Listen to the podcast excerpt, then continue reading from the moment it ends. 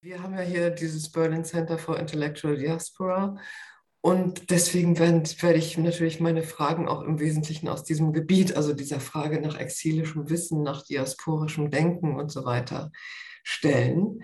Aber eines muss ich vorweg schicken. Und das ist jetzt, ähm, in Ihrem ersten Buch haben Sie bei aller schon durchscheinenden Lust am Selbstsprechen noch sehr innerhalb eines biografischen und editorischen Arbeitens geschrieben.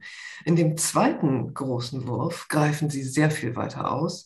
Sie erläutern erst einmal sehr allgemein und durchaus ausführlich, warum und inwiefern Sie das Judentum für eine politische Religion halten.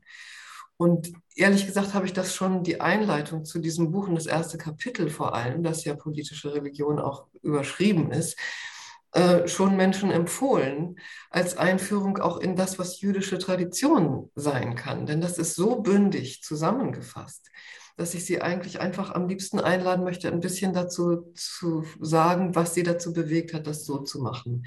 Das erscheint mir ganz ungewöhnlich und das erscheint mir durch einen, äh, äh, also in dem Buchdeckel eines Buches über Margarete Sußmann fast unterbewertet, also unterschätzt. Und vielleicht mögen Sie ein bisschen mehr dazu sagen, was Sie bewogen hat, eine so wunderbar griffige allgemeine Einführung zu schreiben. Erstmal vielen Dank, äh, dass Sie mich hierzu eingeladen haben, zu Margarete Sußmann zu sprechen und dann eben auch zu diesem Einstieg ähm, der politischen Religion. Äh, mir war es wichtig, Sussmann darin äh, zu äh, platzieren. Ähm, es ist einfach so, dass die äh, jüdischen Autoren im 19. und frühen 20. Jahrhundert eigentlich sich selber sehr stark äh, zurückgenommen haben, was sie eigentlich wollten.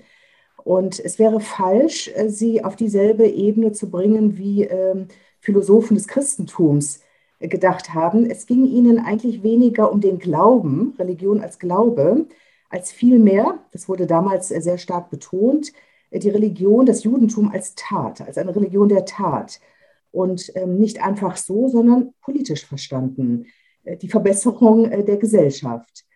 Und dazu, also um das etwas stärker zu machen, auch ein Hermann Cohen äh, hat ähm, sozialdemokratisch äh, gedacht mhm. und äh, hat seine äh, Ethik ja, die Ethik des Monotheismus ist eine politische Ethik, völlig klar, eine Sozialethik aus dem Judentum, aus den Quellen der Vernunft äh, begründet. Und äh, ähnlich ist es bei vielen anderen und eben Margarete Sussmann ganz stark. Sie ist in der Revolutionszeit, ähm, hat sie aus meiner Sicht die interessantesten äh, Essays über das Judentum geschrieben, vor dem Hintergrund des Ersten Weltkrieges und dann danach die Revolution. Und sie hat da die die jüdische Religion politisch äh, für sich erneuert, geistig natürlich nur, ähm, hat aber ähm, viel, viel da reingebracht. Und um das äh, klar um den Horizont klar zu fand ich es jetzt äh, wichtig, erstmal ein Kapitel über das Judentum als eine politische Religion zu schreiben und zu zeigen, dass viele der Begriffe, die Margarete Sußmann verwenden wird, doch vor diesem Horizont zu sehen ist, sind. Auch wenn sie das selber vielleicht nicht ganz so betont hat, dass das aber ihr Anliegen ist und dass sie in der jüdischen Tradition damit steht, der politischen Tradition des Judentums und nicht einfach äh, eine religiöse Denkerin nur ist. Mhm.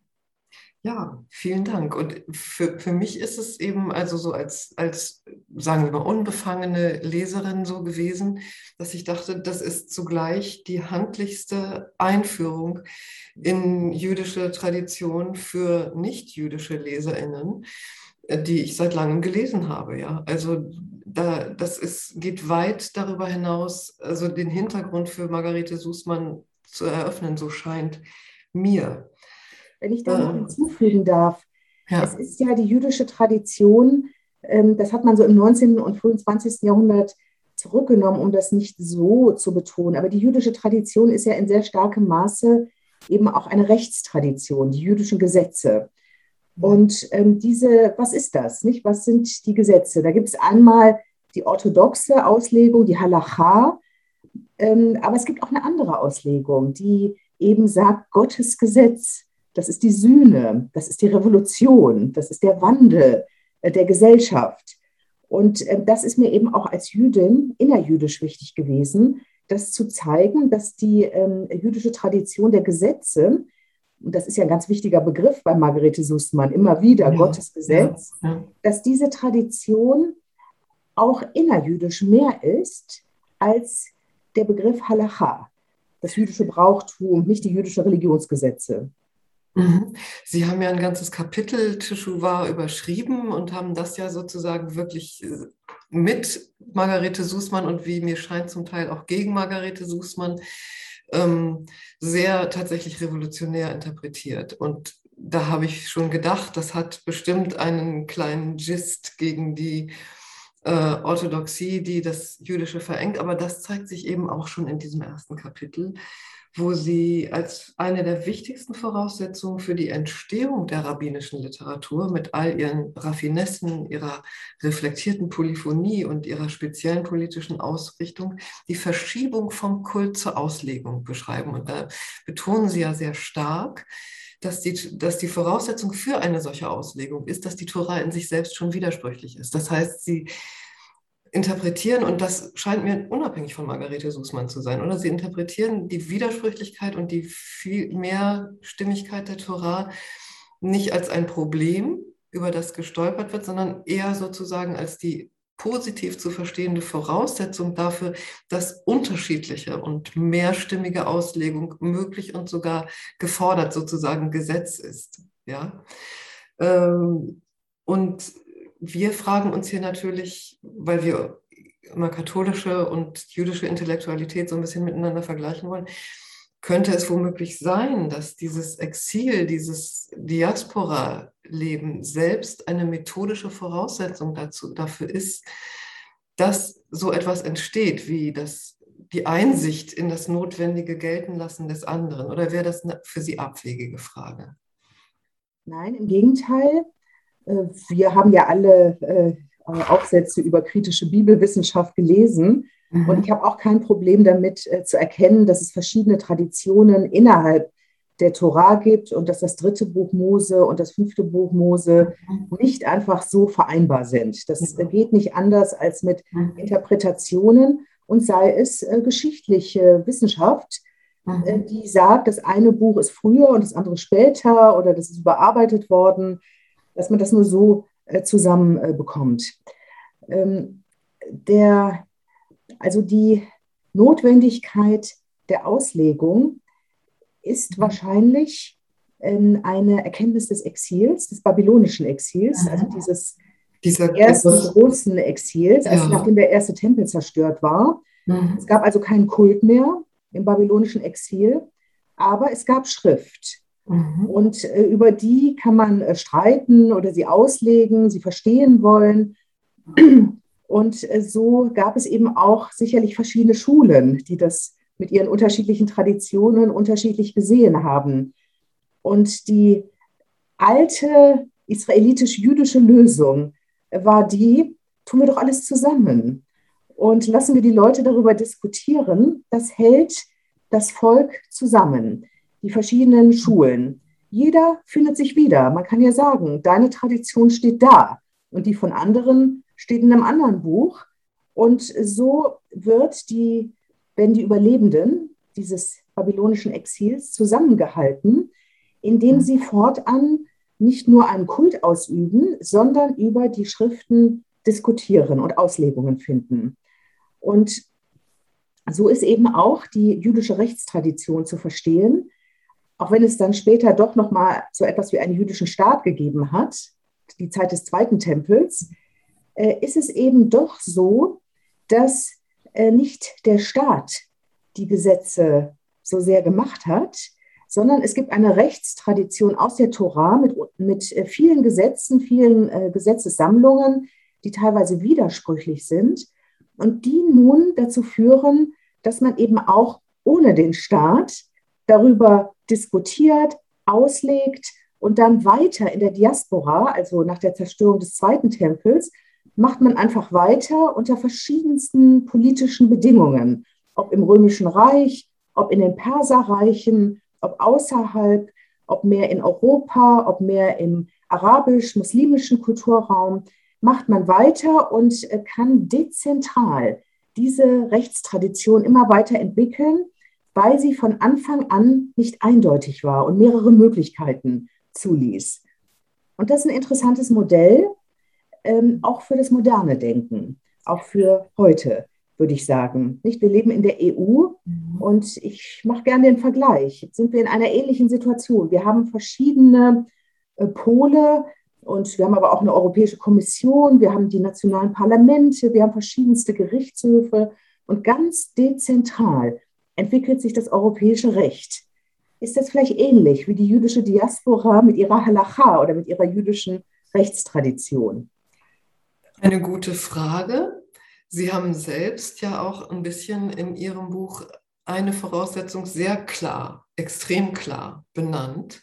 Das habe ich so selten gefunden, nämlich die äh, Voraussetzung ist die Abwesenheit des Überwindungsgedankens.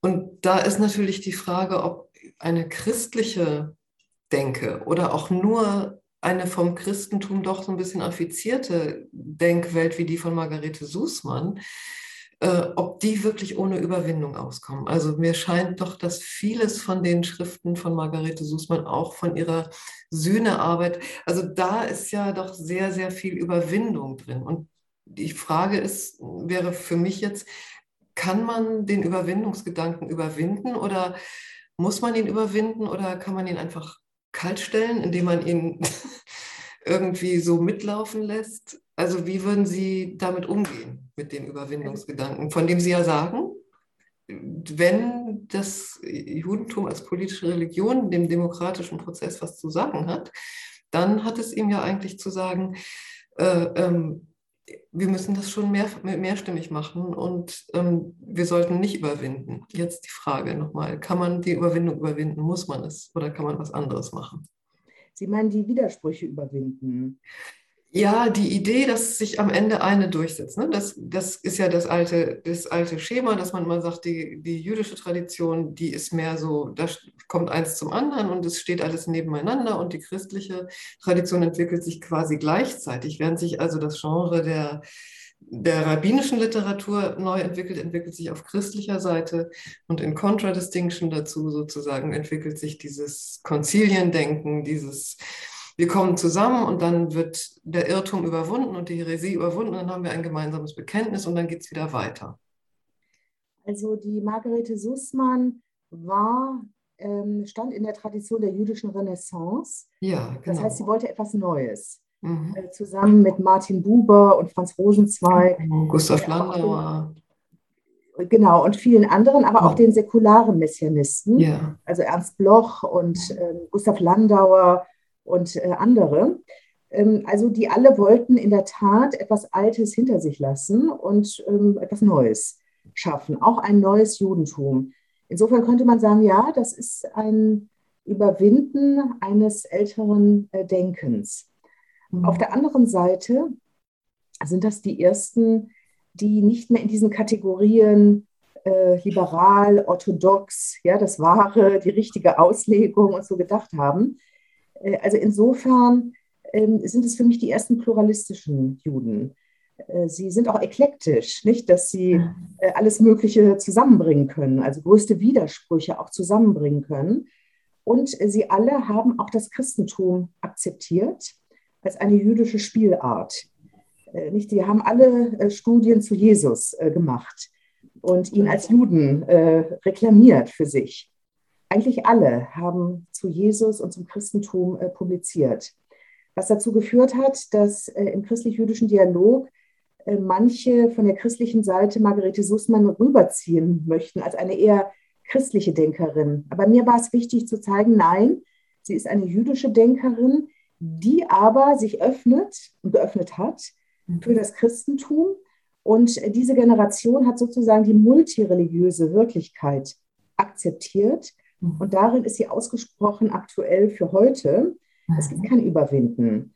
Also äh, 2000 Jahre Christentum haben es auch nicht geschafft, ähm, das Judentum äh, irgendwie obsolet zu machen. Äh, ebenso äh, der Islam wird auch nicht triumphieren über den Rest der Welt. Äh, wir haben viele Religionen und auch das Judentum lernt ähm, anders als die anderen Religionen. Die anderen Religionen sind dominante Mehrheitsreligionen. Das Judentum muss mehr lernen, ähm, aus dieser Deckung, nicht aus diesem Schutz herauszukommen und die Brücken zu schlagen. Wie kann man mit den anderen diskutieren? Das ist ähm, wenig äh, passiert in den äh, letzten Jahrhunderten, ja Jahrtausenden. Die historische Situation war eine andere. Aber doch in der Generation von Margarete Sußmann und auch heute gibt es erste Stimmen, die sagen, auch wir wollen einen vom Judentum her äh, gebauten äh, interreligiösen Dialog. Mhm. Sehen Sie da eine Parallele zwischen Margarete Sußmann und Franz Rosenzweig? Bei den beiden habe ich immer den Eindruck, wenn ich die lese, ihr ganzes Judentum ist eigentlich entwickelt in Adresse an Christen. Also bei Margarete Sußmann in dieser Züricher Zeit, wo sie so viel mit diesen christlichen äh, Gemeinden unterwegs war, bei Rosenzweig in diesem Dialog mit Eugen Rosenstock-Hüssi, wo man immer das Gefühl hat, sobald, also bei Rosenzweig kenne ich es ein bisschen intensiver, mit dem habe ich mich einfach ein bisschen mehr be beschäftigt. Man, man, hat immer das Gefühl, wenn er nicht mehr einem Christen erklären kann, was Judentum ist, dann wird es ihm auch schal. Mhm. Und ja, man kann sich fragen, wie tief war Rosenzweig äh, im real existierenden Judentum, der Frankfurter jüdischen Gemeinde. Ja. Wie, wie real war das? Aber er wurde ja auf dem Sterbebett noch nachträglich zum Rabbiner erklärt. Und ähm, also ich habe ähm, durch Rosenzweig auch das Judentum neu interpretieren gelernt. Aha. Und das ist, ähm, er war zum Beispiel der Erste, der es wagte, eine ähm, jüdische Theologie des Christentums genau. zu formulieren und damit aber auch eine des Judentums. Mhm. Und äh, bis heute ist es sehr schwer, jüdische Theologie äh, zu formulieren. Aber er hat es gemacht. Und ich weiß nicht, ob die Adressaten Christen waren. Ähm, es waren auf jeden Fall viele christliche Leser. Und auch heute ist es so, dass ähm, auch ich davon lebe, dass ähm, äh, ich wahrscheinlich mehr christliche Leser als jüdische äh, habe. Auch das muss man jüdisch sehen, dass es häufig auch ein christliches Umfeld gibt. Auch unsere genau. Veranstaltung heute Abend ja, genau. ähm, ist ein Zeichen davon. Es gibt ein christliches Umfeld, das brennend an jüdischer Theologie interessiert ist, um mhm. die eigene Theologie auch äh, im kritischen Dialog weiterzubringen. Genau. Also es ist für uns, für uns ist es ja auch so als Christen, dass wir, dass wir das eigentlich, also jedenfalls viele, ne, die, die irgendwie lebhafte Geister sind, die mögen sich auch nicht immer nur innerhalb einer bestimmten kirchlichen Blase bewegen, sondern im Gegenteil, sie sind wild darauf, mit jüdischen Menschen zu sprechen über theologische Fragen, freuen sich, ne, dass man da den Gott ganz anders sehen kann, sprechen gerne mit Muslimen, sprechen gerne mit anderen. Und ähm, genau, und natürlich immer mit dieser, bei uns ist natürlich immer dieses Schuldding dabei. Also wir haben halt uns oder unsere Vorfahren haben sich einfach lange als große Herren gebärdet. Und das hat ja auch jeden intern belastet. Und für mich war das zum Beispiel ein, ein, ein äh, unglaubliches Erlebnis in Israel bei meinem ersten Studienjahr dort zu erleben, dass das natürlich für die jüngere jüdische Generation genauso gilt, dass die sich natürlich von ihren eigenen Traditionshütern auch ganz furchtbar belastet fühlten, während wir natürlich in denen immer sozusagen die Freieren sahen. Mhm. Und da wollte ich Sie auch fragen, wie viel Sie sozusagen als, also an diesen Effekten von einer solchen Begegnung, von einem solchen Dialog, wie viel Sie da sozusagen auf die Substanz von jüdischen oder christlichen Gedanken, ja, wie, Sie, wie viel Sie dem zu, dieser Substanz zuschreiben und wie viel Sie vielleicht einfach der Begegnung selber. Also durch Margarete Sußmann, sie hat ja auch eine äh, jüdische Theologie des Christentums entwickelt mit diesem ja. Bild der Brücke. Also ich äh, lasse das gerne meine äh, Studenten äh, lesen und mal gucken, was Sie dazu sagen. Die widersprechen alle sofort. Äh, das gefällt mir sehr gut. dass als Margarete man das Christentum nicht verstanden hat.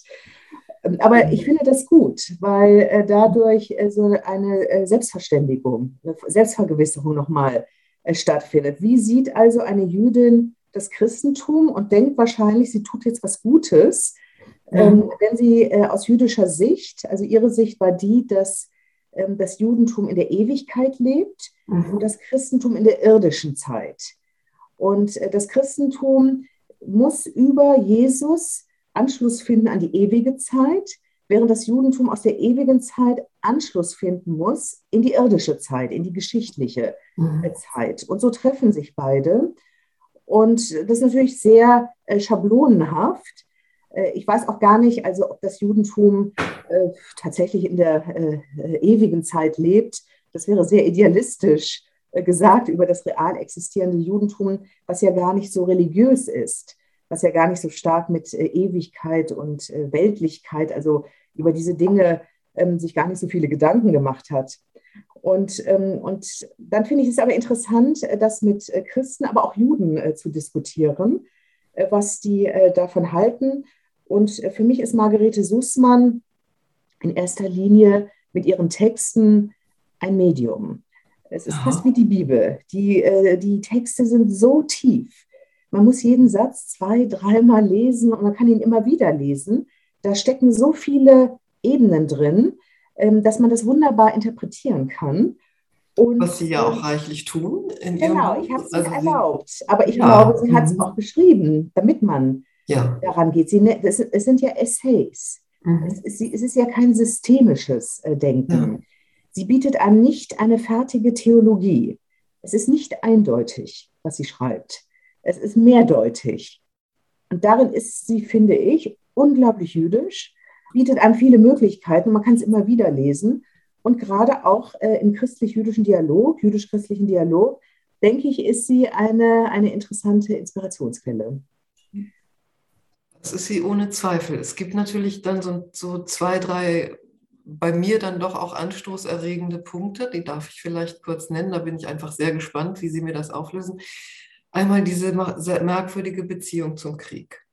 Ja, also im Ersten Weltkrieg schreiben Sie ja selber, sie hätte äh, ihren Exodus aus der idealistischen Philosophie sozusagen im Ersten Weltkrieg vorgenommen und Sie beschreiben das irgendwie sehr, sehr liebevoll, was sie da macht, aber ich bin bei manchen Zitaten, die Sie dann bringen, doch so ein kleines bisschen entsetzt. Also wenn sie dann schreibt, wie der Soldat äh, in da sozusagen ein, als Sühnopfer geradezu in den Tod geht. Mögen Sie mir das nochmal erklären? Ja, ich weiß nicht, ob ich das erklären kann. Das sind für mich auch die Grenzen gewesen, mhm. ähm, wo, und das ist nicht die einzige Grenze, ähm, aber das ist auf jeden Fall eine Grenze, an der sie mir auch teilweise unerträglich war. Okay. Und ich konnte also auch nicht ähm, ich habe ja, glaube ich, alles gelesen, was sie geschrieben hat. Ja. Ähm, ich konnte das aber nur in Maßen vertragen. Ich okay, ich danke Ihnen. Ähm, mhm. und, ähm, und also ein wichtiger Begriff für sie ist das Opfer. Ja. Genau. Äh, das ist nicht, also bei dem Ersten Weltkrieg könnte man sagen, ja gut, ähm, äh, Martin Buber war auch für den Ersten Weltkrieg, äh, der dachte, jetzt haben die Juden die Chance zu zeigen, dass sie so wie die Makkabäer auch Helden sein können. Mhm. Und ähm, ich glaube nicht, dass sie wirklich, sie war eigentlich nicht für den Krieg, sondern sie hat ja direkt bei Ausbruch eine ganz düstere Prognose in der Neuen Zürcher Zeitung geschrieben, genau. mhm. wie, ähm, wie sich das anfühlt. Uns ist auf den Kopf geschlagen ja. und man taumelt, nicht? Man weiß ja. gar nicht, was man denken soll. Also sie war nicht für den Krieg, und, aber sie hat trotzdem, das muss man sagen, äh, in, den, in der Anfangszeit ähm, äh, ihre Ideen über das Opfer in der Tat auch auf das Heldenopfer, nicht auf den, genau. auf den Soldaten, der fällt, ähm, äh, bezogen.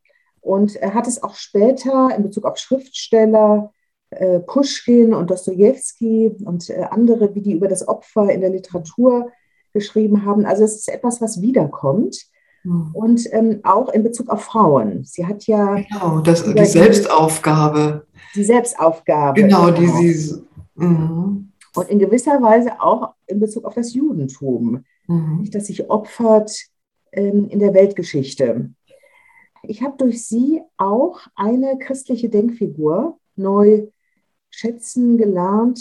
Schätzen, ich weiß nicht, ob das das Wort ist, aber vielleicht doch. Man kann ja auch kritisch etwas äh, schätzen lernen dass es ein Sterben und Wiederauferstehen gibt, also im Leben, auf einer unteren Reihe, das hat sie zum Beispiel in Bezug auf die Frau gesagt, die Frau, die sich opfert, aufopfert, aber dadurch, also die ihr selbst opfert, aber dadurch in einer höheren Reihe äh, wieder ähm, sich selbst erschafft.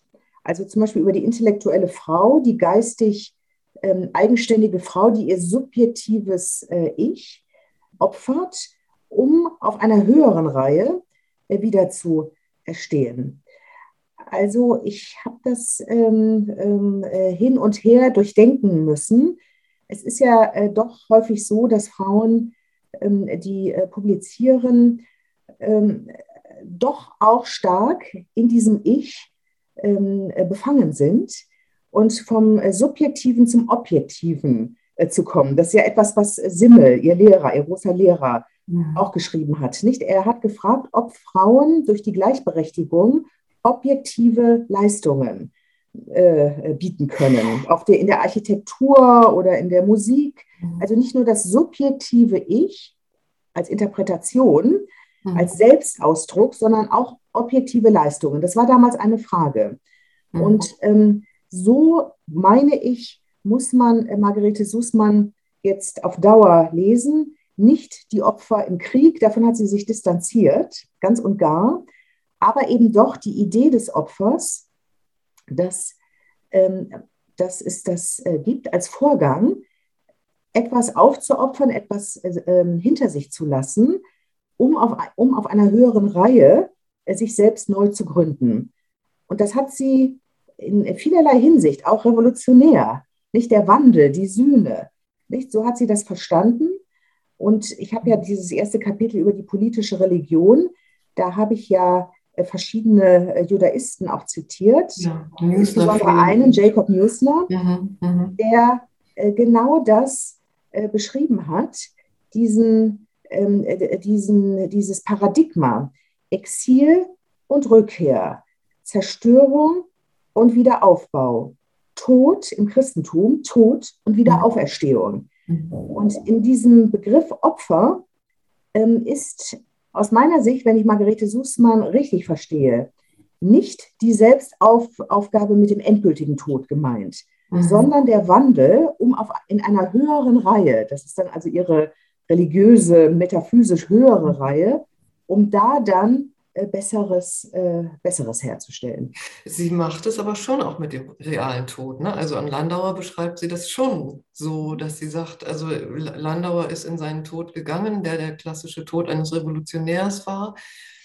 Und wenn äh, irgendetwas stimmt an dem, was wir aus der Religionsgeschichte wissen, sozusagen, dann wird dieser Gedanke, den, für den er das Opfer gebracht hat, sich selbst letzten Endes geopfert hat, wird dann auch überleben und vergleicht ihn unmittelbar mit Christus. Ja, also das und ähm, ich ähm, ähm, muss äh, trotzdem auch sagen, dass, ähm, also wir haben die Shoah ähm, äh, noch immer in der mhm. DNA, nicht? Das ja. ist noch gar nicht so lange her und ähm, äh, es ist noch heute äh, diese Frage, war das das Opfer für die Gründung des Staates Israel?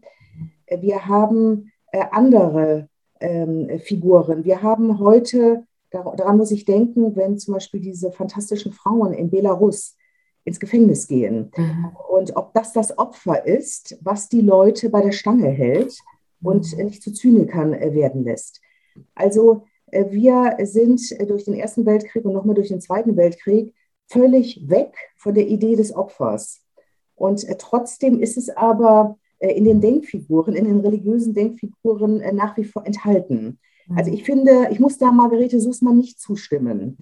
Mhm. Aber ich äh, kann mich von ihr herausfordern lassen, was es ist. Und ich will auch das Christentum verstehen. Ich mhm. will nicht ähm, banal denken, der war halt tot und ist wieder auferstanden, äh, was äh, so, äh, nicht als ein Glauben, sondern diese Denkfigur, was macht das? Nicht, wenn ähm, die Sühne durch das Opfer äh, möglich wird. Ähm, es muss ja funktionieren, sonst würden ja nicht Millionen Menschen äh, daran festhalten. Also es ist auch etwas, ähm, was mir äh, vielleicht hilft, das Christentum besser zu verstehen.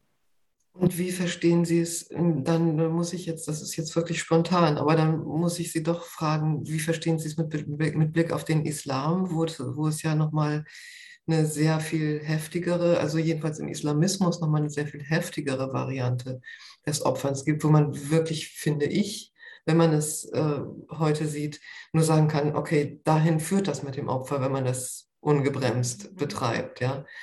Ja, ist auf jeden Fall vergleichbar mit dem Ersten Weltkrieg. Es, ist, mhm. es führt äh, in diesen Fällen äh, zu nichts. Und doch äh, kann man sagen, äh, wieso ist der Märtyrergedanke so stark? Mhm. Nicht in der Situation der arabischen Welt, dass also in diesen politisch korrupten äh, Systemen, in dieser völligen Perspektivlosigkeit und Auswegslosigkeit, äh, eben jetzt die Religion in dieser Verirrung so stark geworden ja. ist und dass ja. der Märtyrergedanke so stark ist. Dem mhm. muss man sich stellen. Warum ist, das äh, sozusagen ja. das, was vielleicht geblieben ist, äh, in einer völligen Perspektivlosigkeit? Mhm. Aber würde man sich dem nicht viel besser stellen, wenn man jetzt zum Beispiel, also ich gehe jetzt schon auf meine letzte Frage zu, die, die ich mir aufgehoben habe, weil ich dachte, das wird wahrscheinlich eine schwierige Frage, wo ich Sie auch mit herausfordere. Andererseits traue ich Ihnen ohne weiteres zu, mit dieser Herausforderung sehr klug umzugehen. Ähm, Sie haben das ja selber auch formuliert, die, diese hochproblematische Theodizee-Frage in dem Hiob-Buch. Da gibt es ja Antworten. Sie zitieren eine, den Künstli, ne? den Arnold Künstli über die, über die Gotteskrise, wo er eben auch sagt, also, ja, sagt im Prinzip, das, das ist was, was Fromm auch ein Zeitgenosse moralischen Masochismus nennt. Ne? Dass, dass man einfach sagt, also wenn uns diese Shoah irgendetwas gelehrt haben kann, dann doch vielleicht nur, dass man dieser Sorte von Ganzopfer widerstehen muss. Dass man, dass man keine, ähm, dass man einfach aufhören muss, das noch mit Sinn zu erfüllen. Und dass Margarete Sußmann sozusagen in, in den Augen Künstlis den Fehler macht, da noch Sinn drin sehen zu wollen da gibt es natürlich diese die, die Leute, die das sagen, das ist eben der Preis für die Gründung des Staates Israel. Aber das kann so ein armer Staat vielleicht auch nicht halten. Also für so etwas gegründet. Man kann sagen, das ist etwas, was jedem politisch denkenden Menschen verständlich machen sollte, warum es diesen Staat geben muss und warum man nicht ausgerechnet, wenn man den Nationalstaatsgedanken aufgeben will, ausgerechnet mit Israel anfangen sollte, sondern erstmal mit anderen, die schon schlimmere Verfehlungen hinter sich gemacht haben. Aber das ist jetzt nichts, wo man sagen kann, also das als metaphysisches Opfer wirklich anzusehen, das ist einfach so brutal gegenüber den Menschen, die da einfach sinnlos ohne jeden Eigenanteil ermordet worden sind, dass man das, dass man einfach sagen muss, wir haben gelernt, das Opfer in dieser Bedeutung aufzugeben. Also erstens sind die Menschen ja nicht im Gefühl einer Märtyrerschaft in den Tod mhm. gegangen. Sie sind ermordet worden. Ja.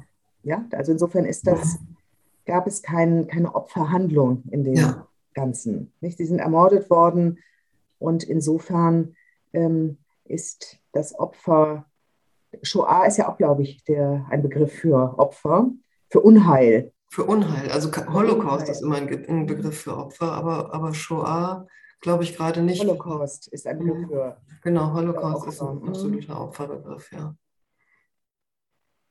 Es ist aber trotzdem ein Opfer. Es ist nicht aus der äh, Sicht der Betroffenen ein Opfer. Damit hat es nichts zu tun. Aber in dieser Welt ist das Judentum geopfert worden. Mhm. Es ist preisgegeben worden. Also das Opfer hat mehrere Dimensionen in der deutschen mhm. Sprache. Mhm. Nicht die deutsche Kultur hat das aufgeopfert, hat das weggehen lassen. Mhm. Es hat das preisgegeben. Also es ist ein großes Opfer passiert. Mhm. Und ich trauere jeden Tag, äh, wenn ich äh, feststelle, dass es zum Beispiel gar keine kritische Masse mehr an jüdischem Denken in Deutschland gibt, mhm. an jüdischer Realität. Mhm. Und insofern ist doch etwas passiert, in dem es verschwunden ist. Mhm. Und wir müssen jeden Tag damit umgehen, äh, wie es doch eine Realität weiterhin behält. Mhm. Ich glaube, das ist auch der Sinn, warum Sie und ich wir uns damit beschäftigen, äh, dass wir das Judentum erhalten und dass dieses, diese, dieses Opfer im ganz negativen Sinn, dass das aufgeopfert wurde, Ja. Nicht, dass, ähm, er hat seine Tochter geopfert, mhm. also preisgegeben. Das gibt es ja auch in, auch in der Sprache des sexuellen Missbrauchs. Ja. Die, um ihrer Ehe willen wurde das dann geopfert. Nicht? Das, ähm, mhm. das ist ja die Ambivalenz äh, des Opfers ist ja da. Mhm. Und ähm, wir gehen trotzdem äh, damit um äh, heute äh, in, in, unserer Gegenwart, wenn, wenn wir das äh, Judentum in verschiedenen Facetten eben doch auch halten, auch seine, seine Bedeutung für das Christentum. Ja. Also insofern sind wir da lange äh, noch nicht zu Ende und es gibt keine Shoah-Theologie, die überzeugend ist. Ja. Und trotzdem ist es ein wahnsinniges Wagnis und kann man äh, den Denkern nur dankbar sein, ja. die trotzdem versuchen, den religiösen Sinn oder eine religiöse Deutung äh, zu machen. Denn wir müssen, wenn wir Religion im 21. Jahrhundert äh, glaubhaft äh, weiterdenken wollen, dann müssen wir mit der Shoah ähm, äh, umgehen. Mhm. Die muss einen Ort äh, bekommen. Ähm, und, ähm, ähm und, und ansonsten können wir einpacken. Mhm. Das sagen ja viele, äh, Religionen können einpacken. Ja. Aber das äh, sehe ich nicht so, denn ähm, ja, die religiöse Begabung ist ja nun mal gegeben in vielen Menschen. Was macht man damit?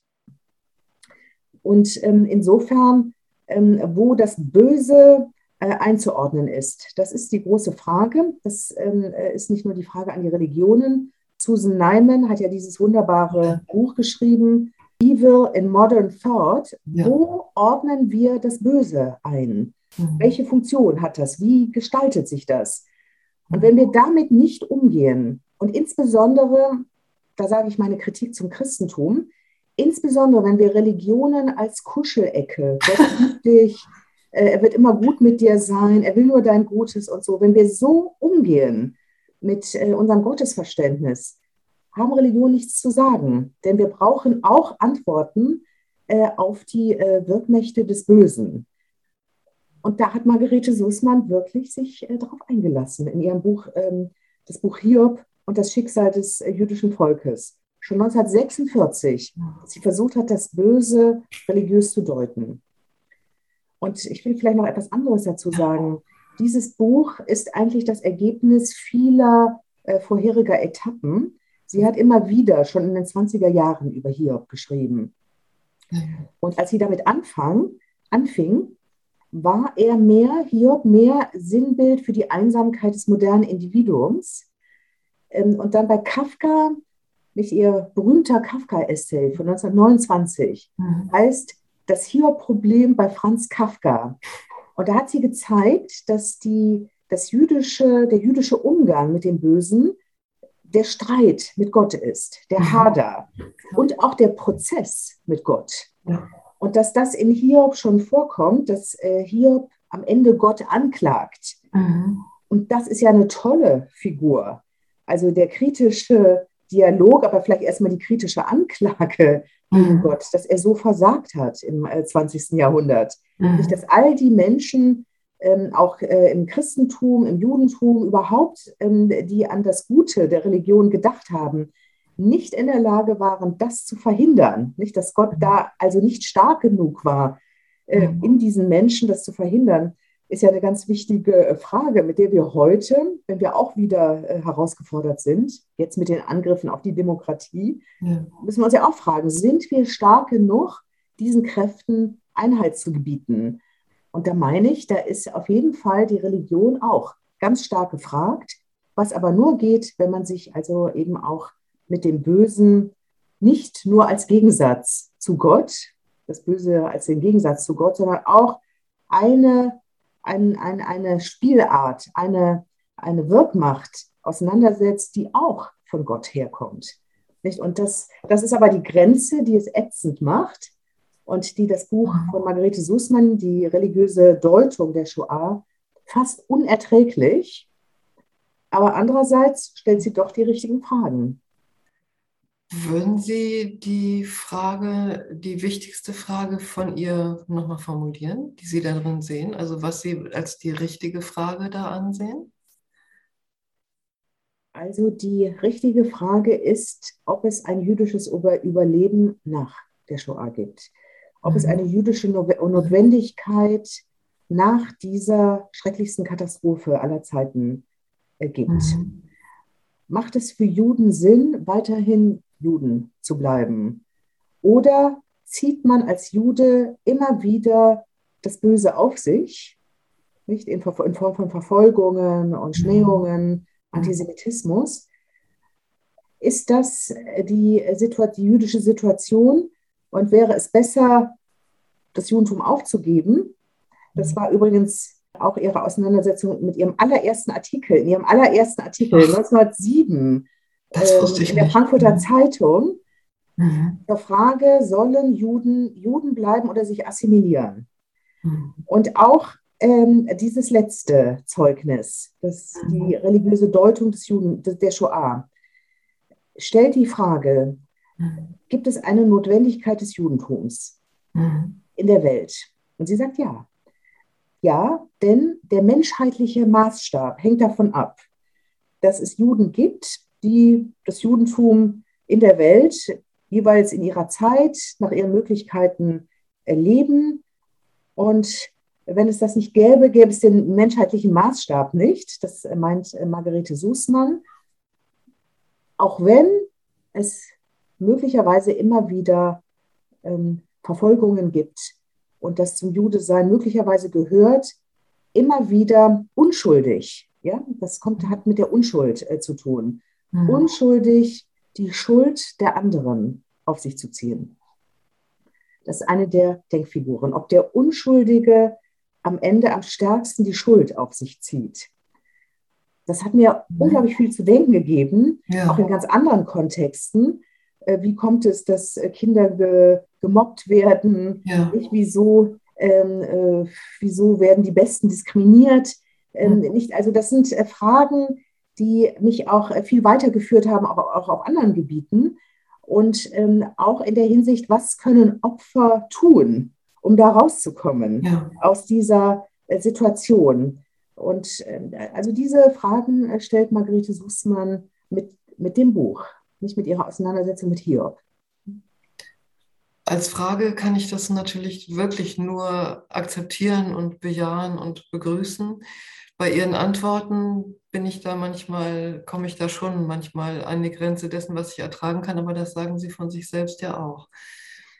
Ich will noch eine Frage stellen, die wieder ein bisschen eher nochmal nach vorne zu gucken versucht. Sie beschreiben die ähm, Situation der Juden in der amerikanischen Diaspora eigentlich als diejenigen, als die Situation, in der das, was mal deutsches Judentum war, was jüdische Renaissance in Deutschland war und was durch die Shoah beendet wurde, dass das eigentlich in den USA noch ein bisschen weiterlebt. Ähm, können Sie sich vorstellen, dass es etwas Ähnliches in Deutschland wieder gibt oder ist das einfach wegen der, des Mangels an kritischer Masse vorbei. Wie sehen Sie das in Ihrer Erfahrung als Rabbinerin, als Lehrende, als eine Frau, die sich da wirklich nach besten Kräften engagiert? Und also das amerikanische Judentum ist amerikanisch. Mhm. Insofern, äh, dass äh, das äh, Leben der Gemeinden dort ganz anders strukturiert ist. Das sind ja Congregations mhm. und die sind nach den verschiedenen äh, jüdischen Richtungen äh, organisiert. Es ist auch, ähm, es ist mir mal was Interessantes passiert äh, bei meiner Rabbinerausbildung, als ich in Amerika ähm, Rabbinat studierte. Da bin ich aus Versehen auf eine Website eines katholischen Priesters, eines progressiven katholischen Priesters mhm. gekommen und stellte fest, der redet ja genauso wie in meinem Rabbinatsstudium, außer dass er noch The Lord hat. Mhm. Aber ansonsten die ganze Art der Sprache mhm. ist ja eigentlich identisch. Und habe ich festgestellt, ähm, die ganzen Vereinigten Staaten haben eine Art Religiosität, die alle haben. Mhm. Und dann haben die verschiedenen Religionen, die es dort gibt, das jeweils äh, angepasst äh, auf ihre Religion hin. Okay.